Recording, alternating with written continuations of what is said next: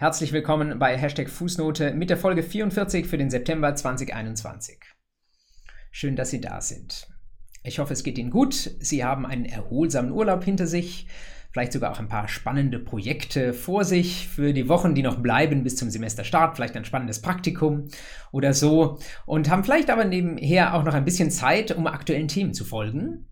Und äh, genau dafür serviere ich Ihnen jetzt eine neue Folge von Hashtag Fußnote. Das tue ich wie immer mit Blick auf drei Themen. Zunächst habe ich für Sie geblättert durch die Ausbildungszeitschriften, auch die anderen juristischen Zeitschriften und habe versucht, ein bisschen mal rauszufiltern, was ich an Ihrer Stelle jetzt lesen würde. Und ich kann Ihnen so viel verraten, es war nicht so einfach. Es gibt viele spannende Dinge in den Septemberheften und ähm, da habe ich für Sie mal eine kleine Auswahl getroffen. Auch eine Auswahl getroffen habe ich aus aktuellen Urteilen, die im Sommer und eins bereits auch im Frühling ergangen sind. Und ähm, das letzte und jetzt in der Reihenfolge das erste, was ich mit Ihnen teilen möchte, ist ein Blick in die aktuelle Gesetzgebung.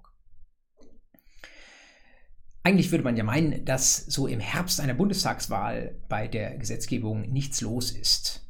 Denn alles, was noch irgendwie durch musste, wurde im Frühsommer durch die Legislative gejagt, durch den Bundestag gejagt, alle Lesungen einmal durch, dann ausgefertigt und veröffentlicht im Bundesgesetzblatt. Wenn Sie ins Bundesgesetzblatt reingeschaut haben, da war in den letzten Wochen echt viel los. Ein wichtiges Gesetz nach dem anderen dort ähm, verkündet. Wenn Sie da noch nicht waren, machen Sie das mal. Das können Sie online tun. Die Seiten sind irgendwie äh, ein bisschen vom Erscheinungsbild her altbacken, aber ich finde, man, Sie sollten sich mal das Organ angeschaut haben, das da unsere Gesetze verkündet. Sie sollten auch mal gesehen haben, wie das so ausschaut, wenn so ein Gesetz neu im Bundesgesetzblatt drinsteht. Sie sollten unterscheiden können zwischen einem Gesetz, das ganz neu aus der Taufe gehoben wird, und einem Artikelgesetz, das in mehrere bestehende Gesetze eingreift. Und ähm, tun Sie das mal, dass Sie da einfach mal vorbeisurfen. Aber das sind Gesetze, über die wir im Zweifel schon in den letzten Monaten gesprochen haben. Und jetzt an ganz neuen Projekten ähm, kommt jedenfalls vom deutschen Gesetzgeber im Moment sehr wenig. Ähm, Sie kennen das Diskontinuitätsprinzip aus dem öffentlichen Recht. Ähm, am Ende einer Legislatur wird alles weggewischt, was noch an offenen Gesetzgebungsvorhaben da war. Und dann kommt es auf den Koalitionsvertrag der neuen Koalition an, dass wir einigermaßen daran erkennen werden, was dann so an neuen ähm, Gesetzen ansteht. Diesen Koalitionsvertrag, den können wir ungefähr erwarten, vielleicht für die Adventszeit kurz vor Weihnachten. Aber im Moment äh, gibt es äh, noch ein ganz offenes Rennen und wir wissen wirklich nicht, was wir da erwarten können. Aber es gibt einen anderen Gesetzgeber, der derweil noch munter unterwegs ist, weil der mitten in seiner Legislatur ist, nämlich den europäischen Gesetzgeber. Und der ist nicht weniger bedeutend als der deutsche Gesetzgeber. Viele äh, Dinge, die auch der deutsche Gesetzgeber dann eigentlich nur umsetzen muss, werden ja auf europäischer Ebene veranlasst und dort eigentlich in den entscheidenden Eckpunkten ausgehandelt und vorgegeben. Deswegen haben wir in der Vergangenheit immer auch schon nach Europa geschaut, werden das in der Zukunft tun und tun es gerade natürlich jetzt heute und vielleicht auch in den nächsten Monaten noch ab und an mal. Und das, was ich Ihnen jetzt von Europa aus vorstellen möchte, sind zwei Entwürfe für Rechtsakte. Entwürfe sind immer noch ein frühes Stadium. Ähm, sie gleichen allerdings dann aus der Erfahrung heraus schon häufig dem, was am Ende des Tages verabschiedet wird. Also wenn man da noch etwas ändern möchte oder noch irgendwie mitdiskutieren möchte, dann ist jetzt der Zeitpunkt dafür. Und was die Europäische Union da rausgehauen hat, das sind zwei Rechtsakte oder zwei Rechtsaktsentwürfe, ähm, die sehr, sehr groß beschrieben werden mit einem Wort, das ich Ihnen auch in den Titel dieser 44. Folge reingehauen habe, nämlich Grundgesetz natürlich nicht das, nicht unser Grundgesetz, sondern eine andere Art, eine neue Art des Grundgesetzes. Also keine Angst, äh, die Öffentlichrechtlerinnen und Öffentlichrechtler unter Ihnen. Das Grundgesetz als solches wird nicht überarbeitet und auch nicht von der Europäischen Union, sondern die Europäische Union macht jetzt so eine Art Grundgesetz. Sie macht etwas, was in der deutschen, ähm, in der deutschen Literatur, äh, die es dazu schon gibt, an manchen Stellen tatsächlich als eine neue Art von Grundgesetz beschrieben wird. Nicht, weil es unserem Grundgesetz Konkurrenz machen wollte, sondern weil es so eminent bedeutsam bedeutsam ist. Eminent bedeutsam für den digitalen Binnenmarkt, für den Onlinehandel. Und deswegen spricht man eben auch von einem neuen Online-Grundgesetz oder von einem neuen Grundgesetz für den digitalen Binnenmarkt kein Begriff, den ich mir ausgedacht habe. Es ist mir nicht gelungen, diesen Begriff bis an die wirkliche Wurzel zurückzuverfolgen. Insofern kann ich jetzt leider niemandem konkrete Credits für diese Begriffsschaffung geben. Ich kann nur sagen, dass sie, äh, dieser Begriff nicht von mir kommt. Aber nehmen wir einfach mal den Punkt, der dahinter steckt, nämlich, dass die Bedeutung dieser beiden Rechtsakte, die da kommen dürften, dass die sehr, sehr groß sein wird. Von welchen Rechtsakten spreche ich? Die Entwürfe sind da für einen DSA, Digital Services Act, also ein Gesetz für digitale Dienste, und für den Digital Markets Act, also ein Gesetz für digitale Märkte. DSA oder DMA abgekürzt. Und was da drin geregelt ist, das sagt erstmal der Name selbst, digitale Dienstleistungen, der Handel mit digitalen Produkten, auch die Kommunikation auf digitalem Wege, regelmäßig über digitale Plattformen. Das sind Dinge, die nicht erst seit gestern da sind. Da gibt es auch Vorläufer von Seiten sogar des europäischen Rechts, also etwa die E-Commerce-Richtlinie, die bereits 20 Jahre alt ist, aber auch viele andere Rechtsakte. Bis vor zwei Jahren hat der europäische Gesetzgeber noch die P2B-Verordnung ähm, verabschiedet, eine Verordnung, die sich speziell mit dem Verhältnis zwischen Plattformen und Händlerinnen und Händlern ähm, beschäftigt. Aber das Ganze soll jetzt nochmal viel größer in einem Aufwasch neu gefasst werden. Und da kommt manches Neue rein, da bleibt vieles Alte bestehen stehen. Da wird auch vieles, was wir bis jetzt noch auf der ähm, nationalen Ebene geregelt sehen, das wird dann auf die europäische Re ähm, Ebene hochgezogen, weil es eben keine Richtlinien sein werden, sondern Verordnungen, die wir da sehen. Ich werde Ihnen die Entwürfe für diese Verordnungen ähm, verlinken in den Show Notes für diese Folge. Und äh, Sie werden da natürlich, so ist das eben bei europäischen Rechtsakten, sehr, sehr viel Text sehen. Es beginnt mit Erwägungsgründen und geht dann weiter in sehr detaillierte Regelungen. Und ich habe alles Verständnis, wenn Sie äh, irgendwo mitten in Ihrem Studium sagen, hoppla, äh, da kann ich jetzt noch gar nicht ermessen, wo das für mich irgendwie bedeutsam wird. Und die Einordnung ist vielleicht auch im ersten Zugriff sehr, sehr schwer. Diejenigen von Ihnen, die schon als ähm, äh, Promotionsstudierende unterwegs sind oder die vielleicht sogar noch weiter sind, ähm, vielleicht sogar schon in der Praxis unterwegs sind, ähm, die können das vielleicht ein bisschen besser einordnen. Ähm, wir können jetzt hier an dieser Stelle sowieso nicht wahnsinnig in die Tiefe gehen, und, aber ich glaube, so im groben Drüberflug, was das so grundsätzlich ist, wer die Adressaten dieser beiden Rechtsakte ähm, sein werden und warum man das vielleicht auch ein bisschen, äh, ähm, ein bisschen groß als Grundgesetz apostrophiert, das dürfte Ihnen bekannt sein und deswegen lassen Sie sich mal kurz sagen, sagen, worum es da geht. Erstmal, an wen richtet sich unser neues Online-Grundgesetz europäischer Herkunft? Natürlich an diejenigen, bei denen die Musik spielt. Und das sind große Internetkonzerne. Die kennen Sie alle. GAFA werden sie häufig zusammengefasst, also Google, Amazon, Facebook, Apple. Aber es gibt natürlich auch noch ein paar weitere andere, insbesondere im Sharing Economy Bereich, Airbnb, Uber und so weiter, die da die Musik spielen lassen und die natürlich viel auch von den Marktbedingungen ähm, vorgeben.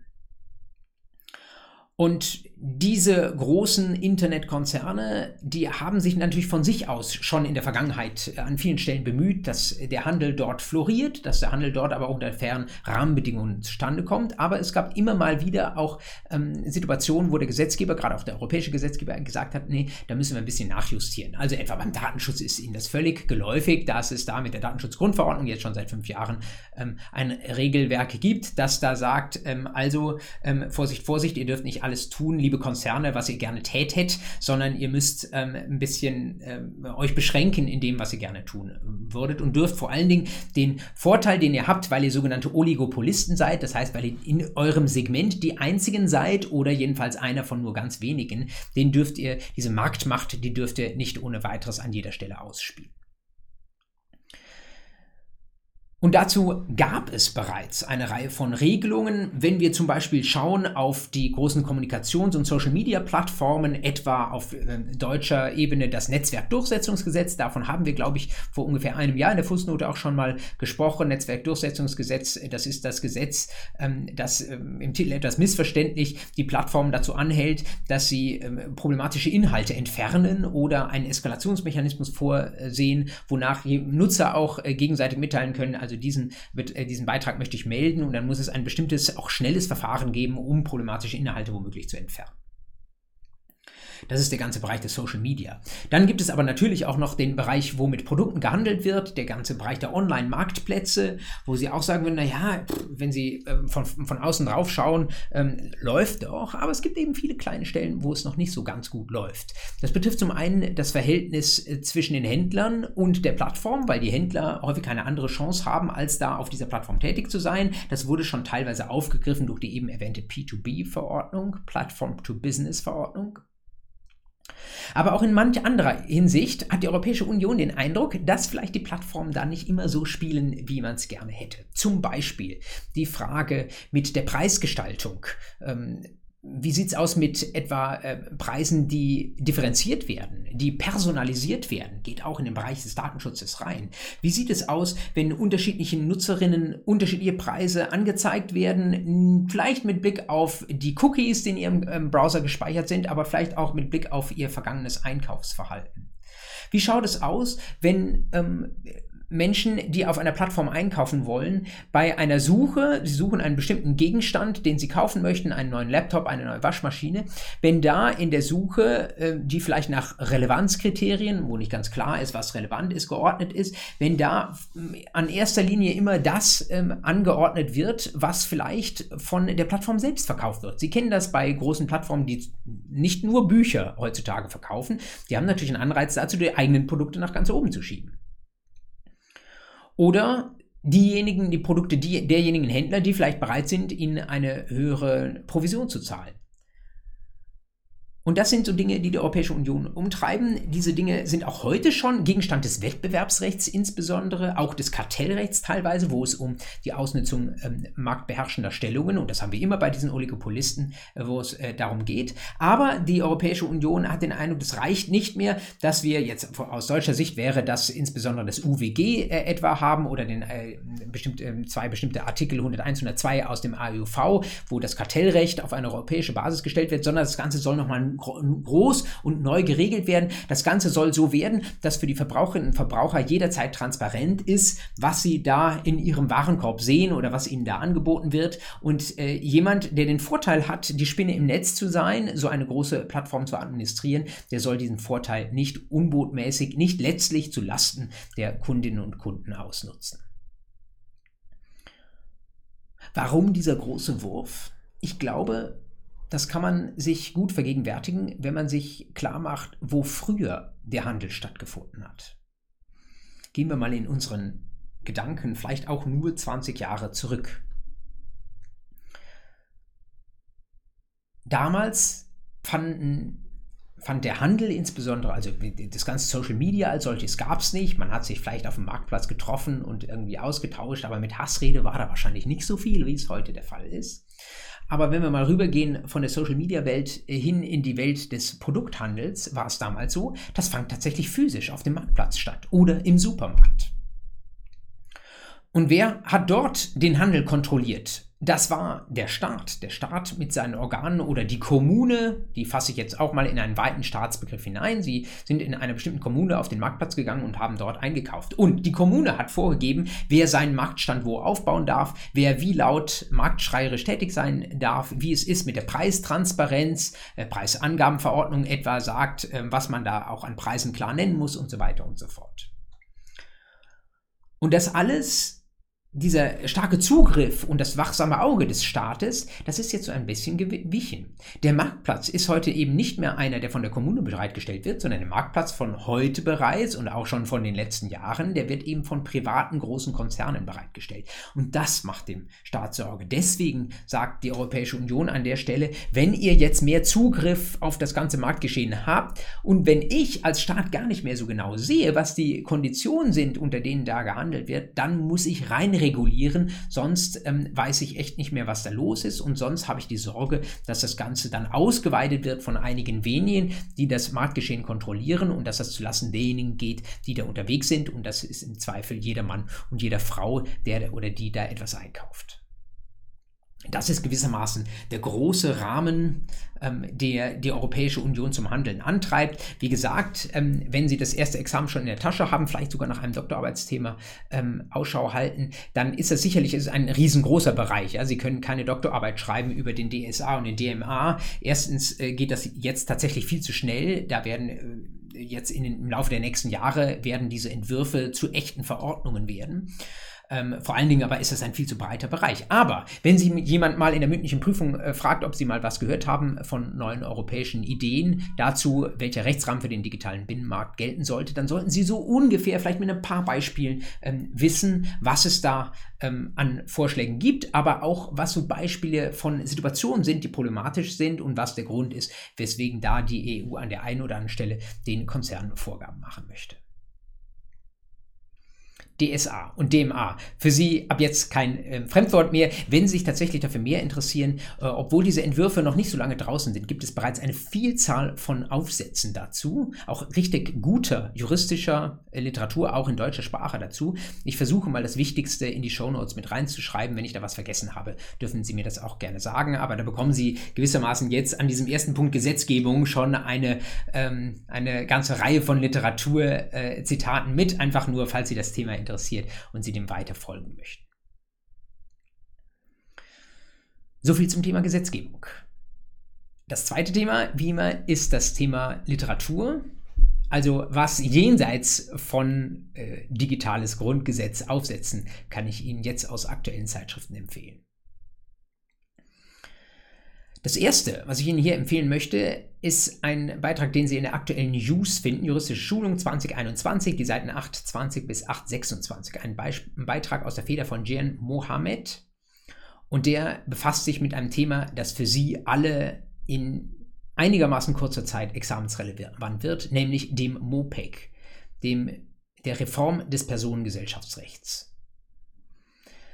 Sie wissen das, Personengesellschaftsrecht steht im bürgerlichen Gesetzbuch drin, in 705 folgende GBR. Wir hatten das auch schon mal als ähm, kurzen Gegenstand einer der letzten Fußnoten und damals schon habe ich Ihnen gesagt, da kommt sehr, sehr viel Neues. Dass die 705 folgende BGB werden nachher ganz, ganz anders aussehen, als sie jetzt aussahen. Da gibt es so Sachen wie ein neues Gesellschaftsregister.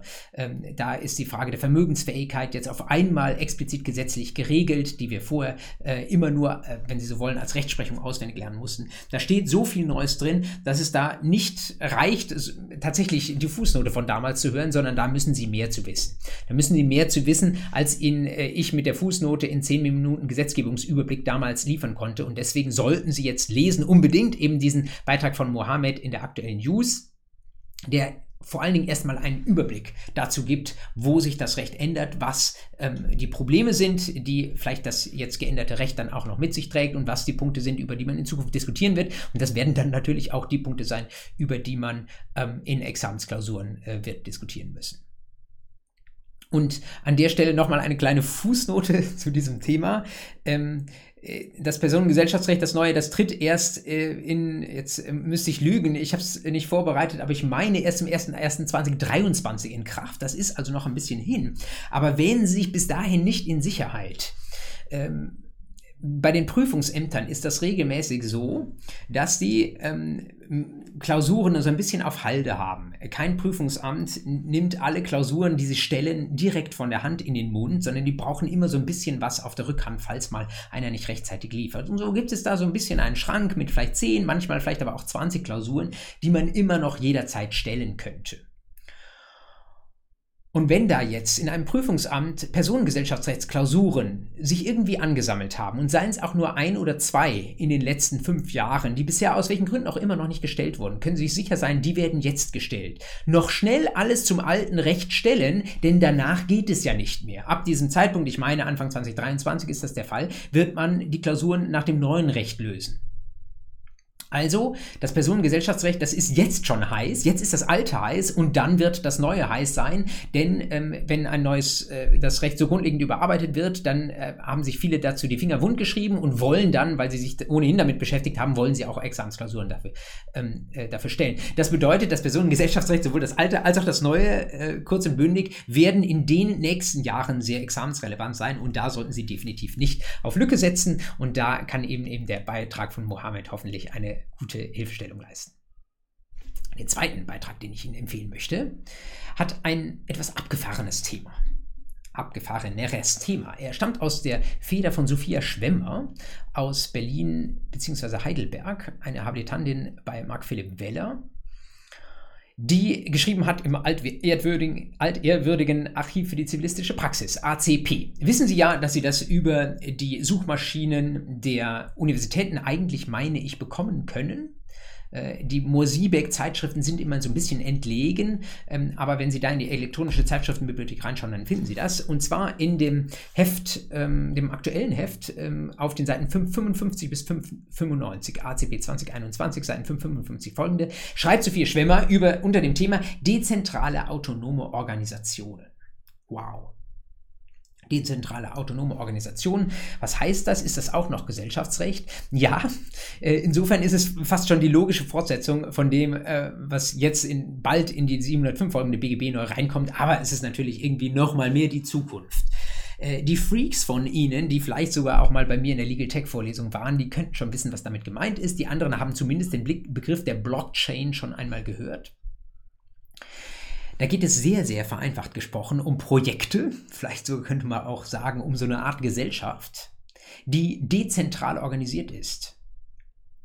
Dezentral, die also nicht irgendwo einen physischen Gesellschaftssitz hat oder vielleicht auch irgendwo erkennbare Geschäftsführer, die man vielleicht auch haftbar machen kann für das, was die Gesellschaft tut, sondern die Gesellschaft ist im Wesentlichen über einen Code aufgesetzt worden, und ähm, kann zum Beispiel Vermögen betreuen, kann irgendwie ähm, ja mit ähm, Gegenständen handeln in der Kryptowelt und so weiter und so fort. Aber wichtig, sie ist dezentral und damit kaum fassbar. Ich möchte jetzt an der Stelle nicht erneut, was ich in der Vergangenheit schon mal getan habe, auf die Blockchain-Technologie eingehen. Aber das ist so äh, eines der wesentlichen Charakteristika, dass es dezentral läuft ähm, und dass man, wenn dann irgendwas schief geht, äh, vielleicht auch mal ähm, so eine Art Blockchain-Gesellschaft, so ein Blockchain-Projekt verklagen möchte und sich dann fragt, ja, an wen wende ich mich denn da, wenn das Ganze dezentral ist, wenn es niemanden gibt, der das Ganze in der Mitte bündelt, verwaltet, die Geschäfte führt und so weiter. Und das ist tatsächlich ein riesiges Problem, unter anderem auch auch ein Problem des internationalen Privat Privatrechts, weil man sich erstmal fragen muss, in welchem Staat sitzt denn eine solche DAO, eine solche dezentrale autonome Organisation? Also das Recht, welchen Staates wende ich überhaupt an? Aber dann auch, wen kann ich denn konkret in Haftung nehmen, wenn keine Geschäftsführer sichtbar sind, wenn das vielleicht ein autonomer Softwareagent? Und dieses Problem, das haben viele schon auf dem Schirm gehabt, da gibt es wahrscheinlich auch in Deutschland inzwischen schon zehn Doktorarbeiten, die damit beschäftigt sind. Und Sophia Schwemmer legt jetzt mal vor und sagt, ja, wenn niemand in der Mitte ist, äh, der da das Geschäft verrichtet, dann müssen wir uns jemand anders suchen und dann braucht es wahrscheinlich, sagt sie, einen Haftungsfonds. Das heißt, wir brauchen irgendwo ähm, Masse, die im Notfall verwertet werden kann, wenn in dieser DAO irgendein Unsinn passiert. Und sie sagt, das Beste dafür ist eine Pflichtversicherungslösung abgefahren. Aber wenn Sie interessiert, lesen Sie mal ACP 2021, Seiten 555 folgende. Und der dritte Beitrag, den ich Ihnen jetzt empfehlen möchte, ist ein Beitrag, den ich Ihnen uneigennützigerweise, haha, empfehle, weil er aus meiner eigenen Feder kommt. Äh, und zwar in der so gerade noch aktuellen NJW 2021 auf den Seiten 2537 bis 2541. Und diesen Beitrag, den empfehle ich Ihnen nicht so sehr, weil ich meinen würde, dass er für Ihr erstes Examen relevant ist, sondern weil ich glaube, dass er für Ihre Berufswahl nachher sehr, sehr wichtig ist.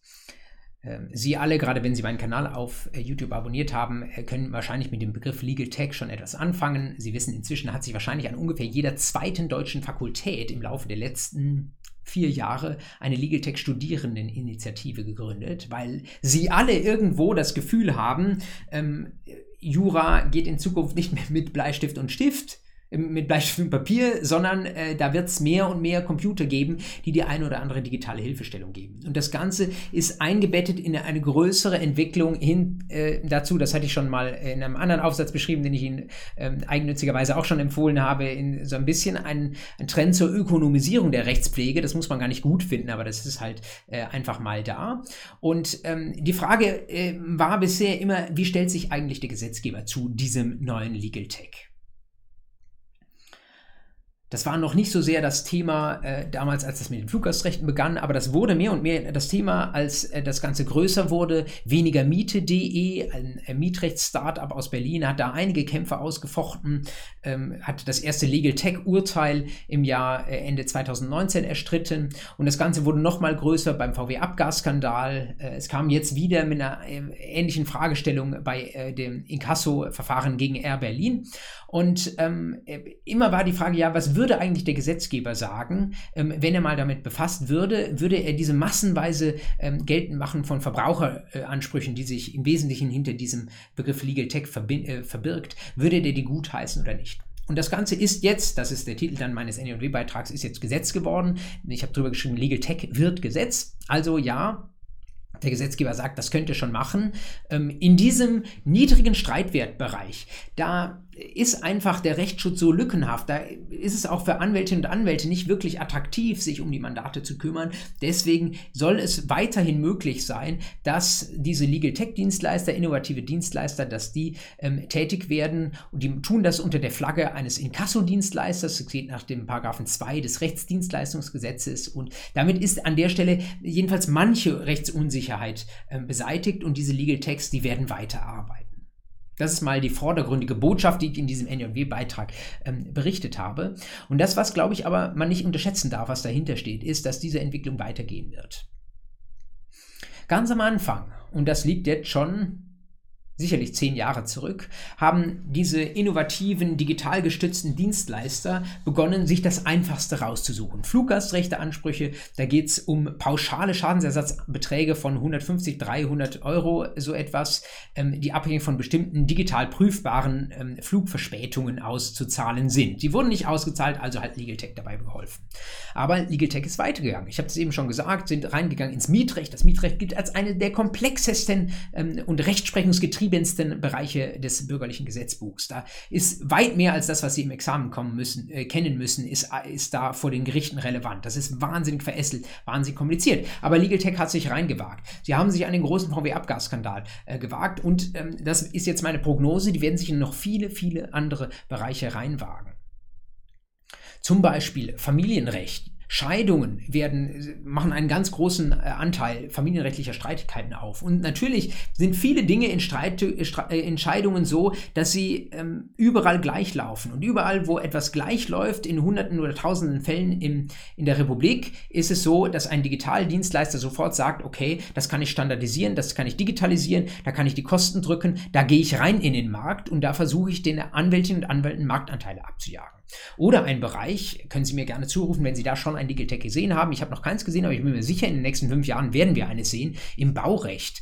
Da sind anders als im Familienrecht auch riesige Streitwerte unterwegs. Und auch da ist es natürlich so, da werden Häuser gebaut und da gehen Sachen schief. Und natürlich gehen mehr oder minder häufig jedenfalls dieselben Sachen schief. Und äh, da ist es nur eine Frage der Zeit, bis auch da die Legal Techs reingehen werden. Und die werden sie in diesen Markt für Anwältinnen und Anwälte reinfressen ähm, und werden versuchen zu standardisieren und werden versuchen, Marktanteile aufzugabeln.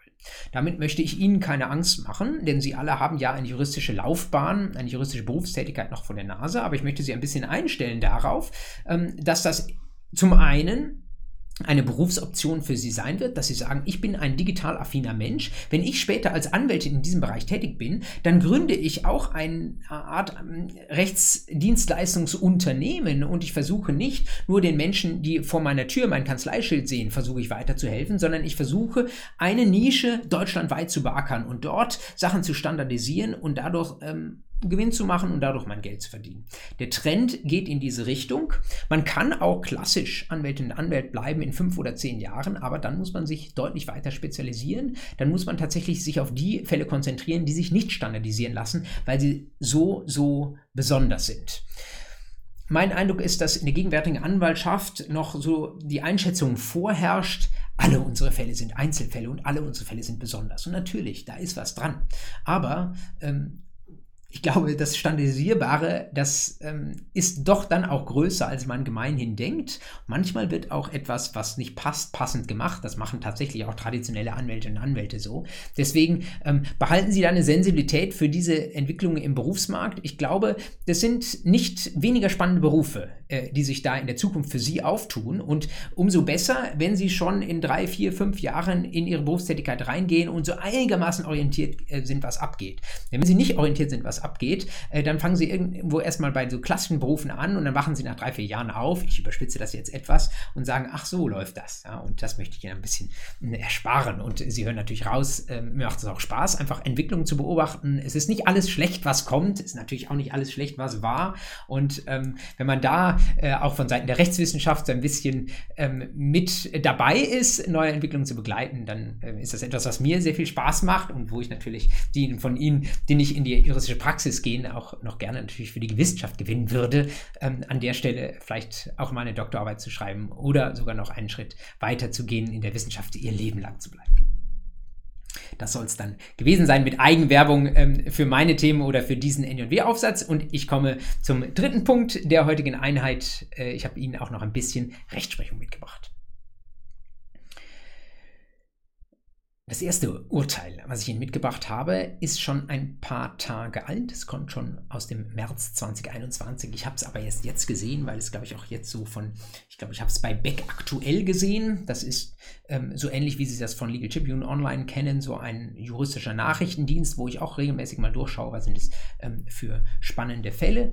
Äh, nicht immer ist es nur der BGH, der spannende Fälle vor sich hat und nicht immer ist es nur der BGH oder das OEG haben, sondern manchmal äh, gibt es auch anderswo den einen oder anderen äh, skurrilen oder interessanten Fall. Und den, den ich Ihnen berichten möchte, das ist das Urteil vom Landgericht Frankenthal unter dem Aktenzeichen 8O 308 aus 20. Dieses Urteil ist leider nur bei Juris verfügbar, äh, aber Sie wissen ja alle, wie Sie zu Juris kommen. Deswegen könnten Sie es da mal lesen. Es gibt ansonsten natürlich auch Kurzzusammenfassungen, äh, die Sie äh, im Internet frei abrufen können. Und da ging es um einen erbrechtlichen Fall. Entlegenes Erbrecht, Erbrecht, wo Sie nur die Grundzüge wissen müssen, aber das hier dürfen Sie wissen. Entziehung des Pflichtteils. 2333 BGB, ganz weit hinten. Wenn Sie das so hören, dann dürfte es bei Ihnen äh, zumindest insoweit Klick machen, als Sie sagen, wow, ähm, Pflichtteil ist eigentlich schon nur das äh, 2303 BGB, was bei mir hängen bleibt, wenn ich enterbt worden bin, wenn mir mein gesetzlicher Pflichtteil genommen wird, weil mir meine Mama sagt, nee, ähm, zu böse gewesen, habe mich nicht verstanden oder sowas.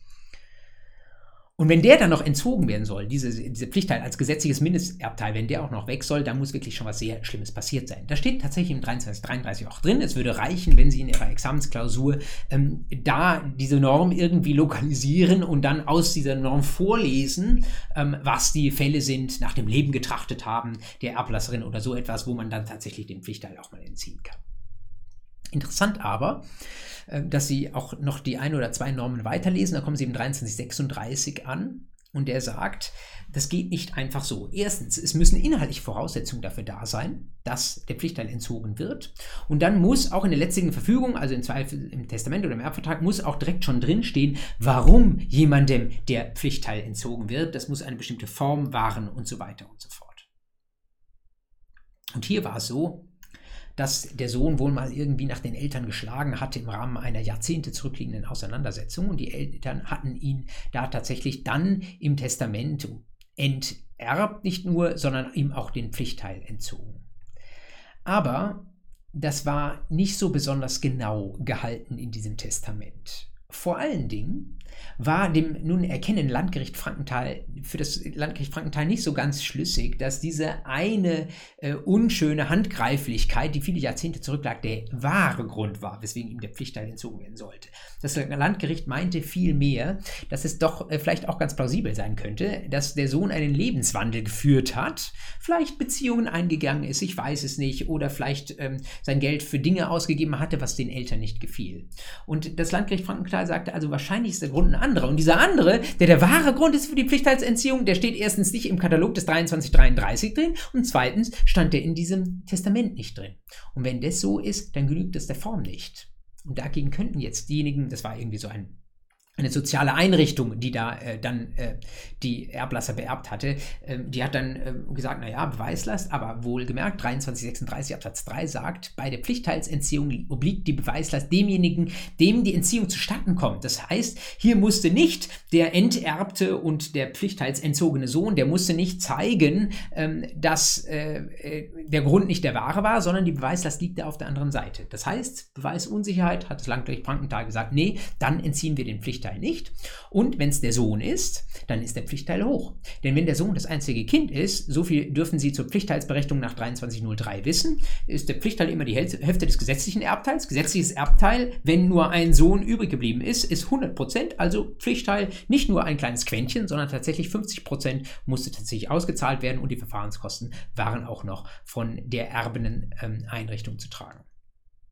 Kleiner Ausflug ins Erbrecht. Ich finde, was man sich merken kann, ist äh, bei solchen Sachen wie auch grober Undank bei der Schenkung, da kennen Sie sowas auch, ähm, da muss man wirklich sehr, sehr gut begründen äh, und diese Begründung muss im Zweifel niedergelegt sein und die Beweislast geht immer noch gegen diejenigen, die da diese Ausnahme für sich in Anspruch nehmen. Zweites Urteil, das ich Ihnen mitgebracht habe. Ein Urteil aus dem nicht enden wollenden Komplex zum Abgasskandal. BGH, Entscheidung vom 6. Juli 2021. Da ging es um einen Begriff, der so nach meinem Empfinden in der schuldrechtlichen Literatur irgendwie so ein bisschen auf dem Rückzug ist seit der Schuldrechtsmodernisierung vor ähm, 20 Jahren. Vielleicht vertue ich mich da aber auch. Der sogenannte kleine Schadensersatz.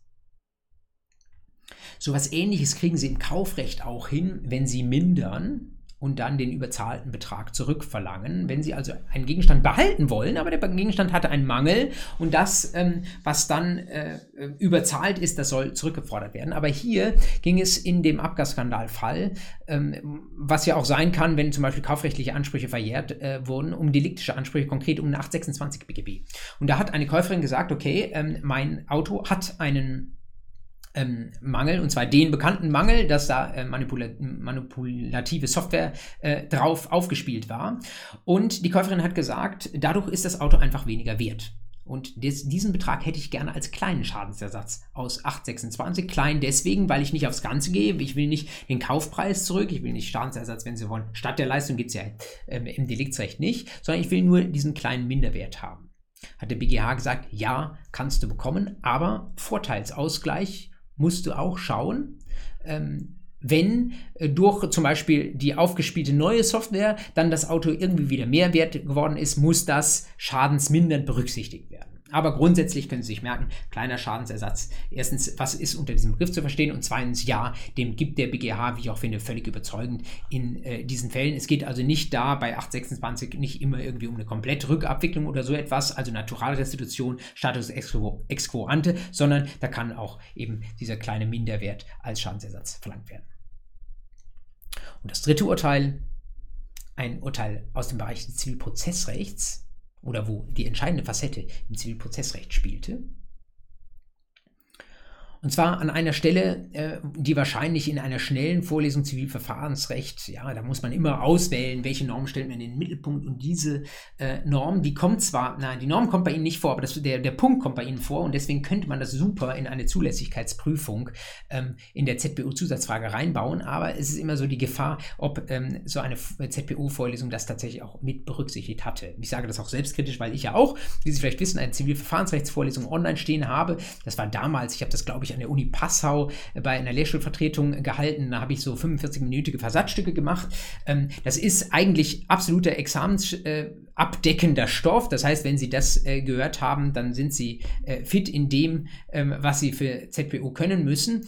Ähm, wobei ich mir nicht sicher bin, ob äh, ich an der Stelle so tief eingehakt bin, aber dieses Urteil gab es tatsächlich eben auch noch nicht. Es geht um den Punkt Prozessfähigkeit, den Sie ja bei der Zulässigkeitsprüfung im Rahmen einer Klagezulässigkeit Zulässigkeit ähm, immer nur dann eigentlich ansprechen, wenn es irgendwie problematisch ist. Oder sonst sagen sie in einem Satz was dazu, wer prozessfähig ist. Und nicht prozessfähig ist, kennen Sie aus den 50 Folgen der ZPO. Nicht prozessfähig ist natürlich ähm, insbesondere jemand, der ja, äh, dazu mental nicht in der Lage ist. Und so war es auch in dem vom BGH am 8. Juli, also zwei Tage später nach diesem Abgasskandal, äh, zwei Tage später entschiedenen Fall. Äh, 8. Juli 2021, Aktenzeichen 3ZR äh, 344 äh, aus 20.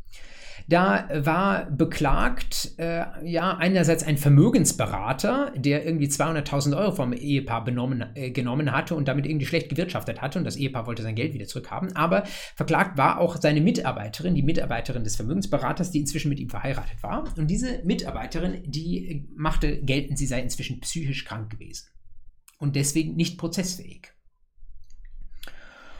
Und die Vorinstanz hatte irgendwie so versucht, darum herum zu lavieren und äh, hatte gesagt, ja, ähm, wird schon irgendwie passen, hat den Gutachten eingeholt. Das Gutachten war nicht ganz klar und dann hat das Gericht wohl gesagt, ja, passt irgendwie schon. BGH hat gesagt, nein, so geht es nicht. Die Norm, die der BGH dazu angewendet hat und wo das auch drinsteht, ist der Paragraph 56 Absatz 1 ZPO.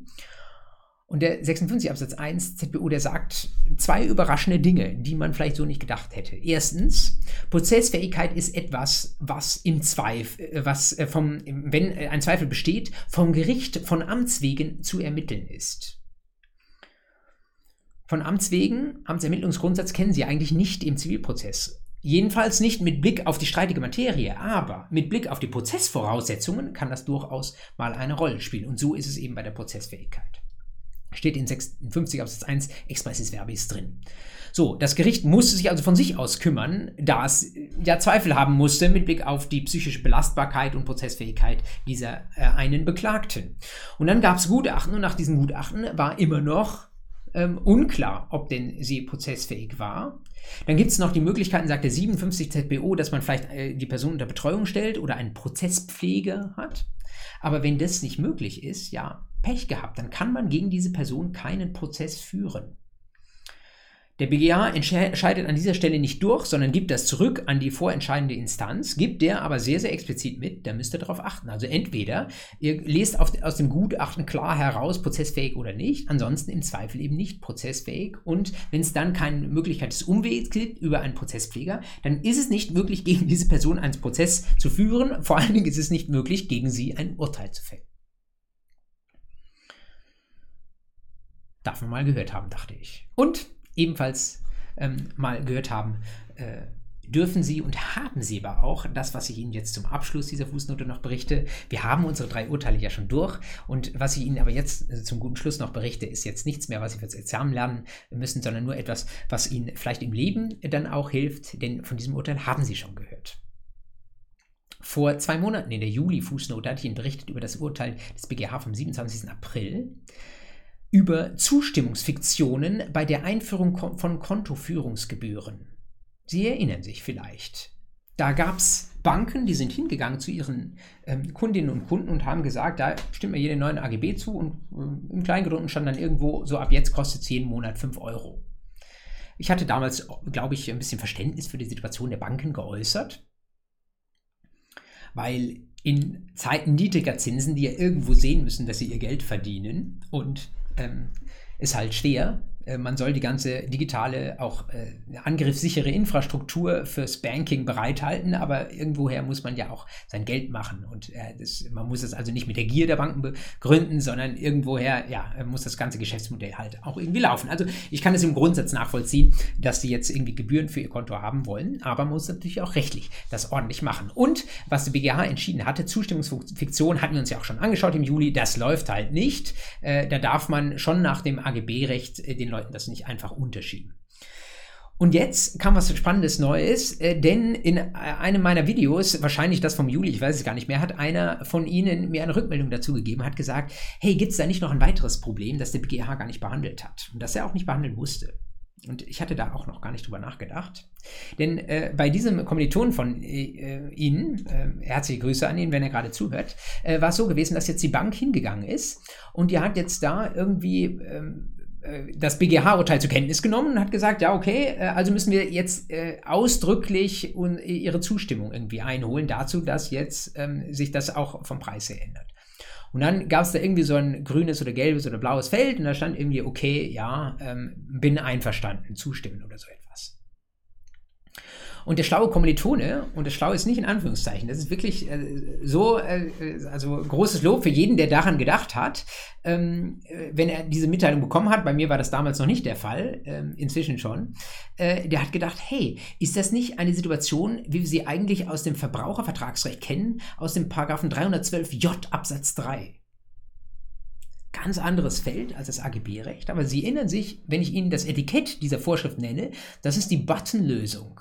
312j Absatz 3. Da steht im Wesentlichen drin, wann immer man für sich selbst eine Zahlungspflicht auslöst, wenn Sie im Internet etwas bestellen, dann muss auf dem Button draufstehen, zahlungspflichtig bestellen oder was sehr ähnliches. Wenn es nicht draufsteht, dann ist der Vertrag unwirksam. Wenn Sie im Internet shoppen gehen, auf irgendeiner großen Plattform oder sonst wo, ist es Selbstverständlichkeit, da finden Sie das heute immer. Kostenpflichtig kaufen oder sonst irgendwas steht da drunter. Aber wie ist das jetzt bei der äh, Zustimmung zur Änderung der Kontoführungsgebühren von 0 auf 5 Euro zum Beispiel?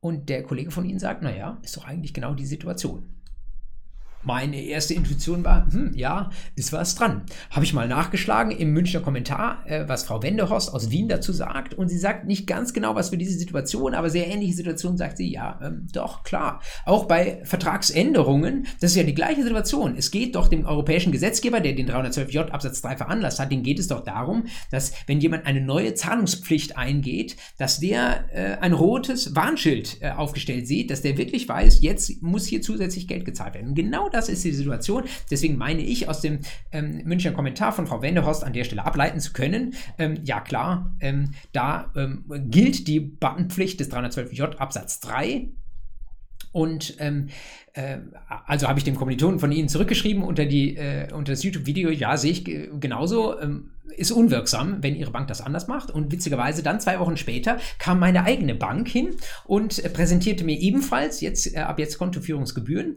und äh, äh, ebenfalls einen Button an der Stelle. Und tatsächlich meine Bank, die hatte das richtig gemacht. Die hat es richtig gemacht, da stand irgendwie zahlungspflichtig zustimmen oder so etwas drauf. Und ich berichte Ihnen das jetzt, ich weiß nicht, bei welcher Bank Sie sind, aber erstens, wenn Sie bei einer Bank wie der vom Kommilitonen sind, dann wissen Sie, selbst wenn Sie geklickt haben, 312j Absatz 3, das ist nicht wirksam, Kontoführungsgebühren sind bei Ihnen, da gibt es keinen Rechtsgrund für, weil Sie nicht wirksam zugestimmt haben.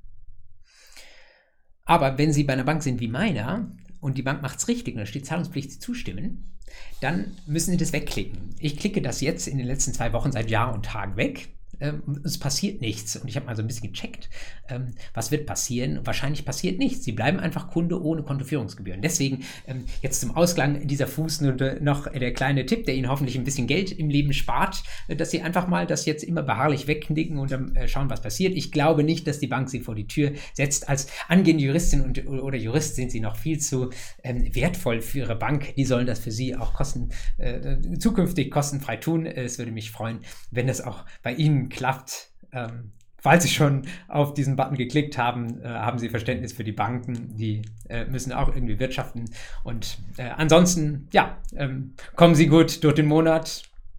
Kommen Sie gut durch den angehenden Herbst, haben Sie noch ein paar schöne, sonnige ja, Restsommertage und wir sehen uns Anfang Oktober wieder, kurz vor dem Start des neuen Semesters. Machen Sie es gut. Bis dahin.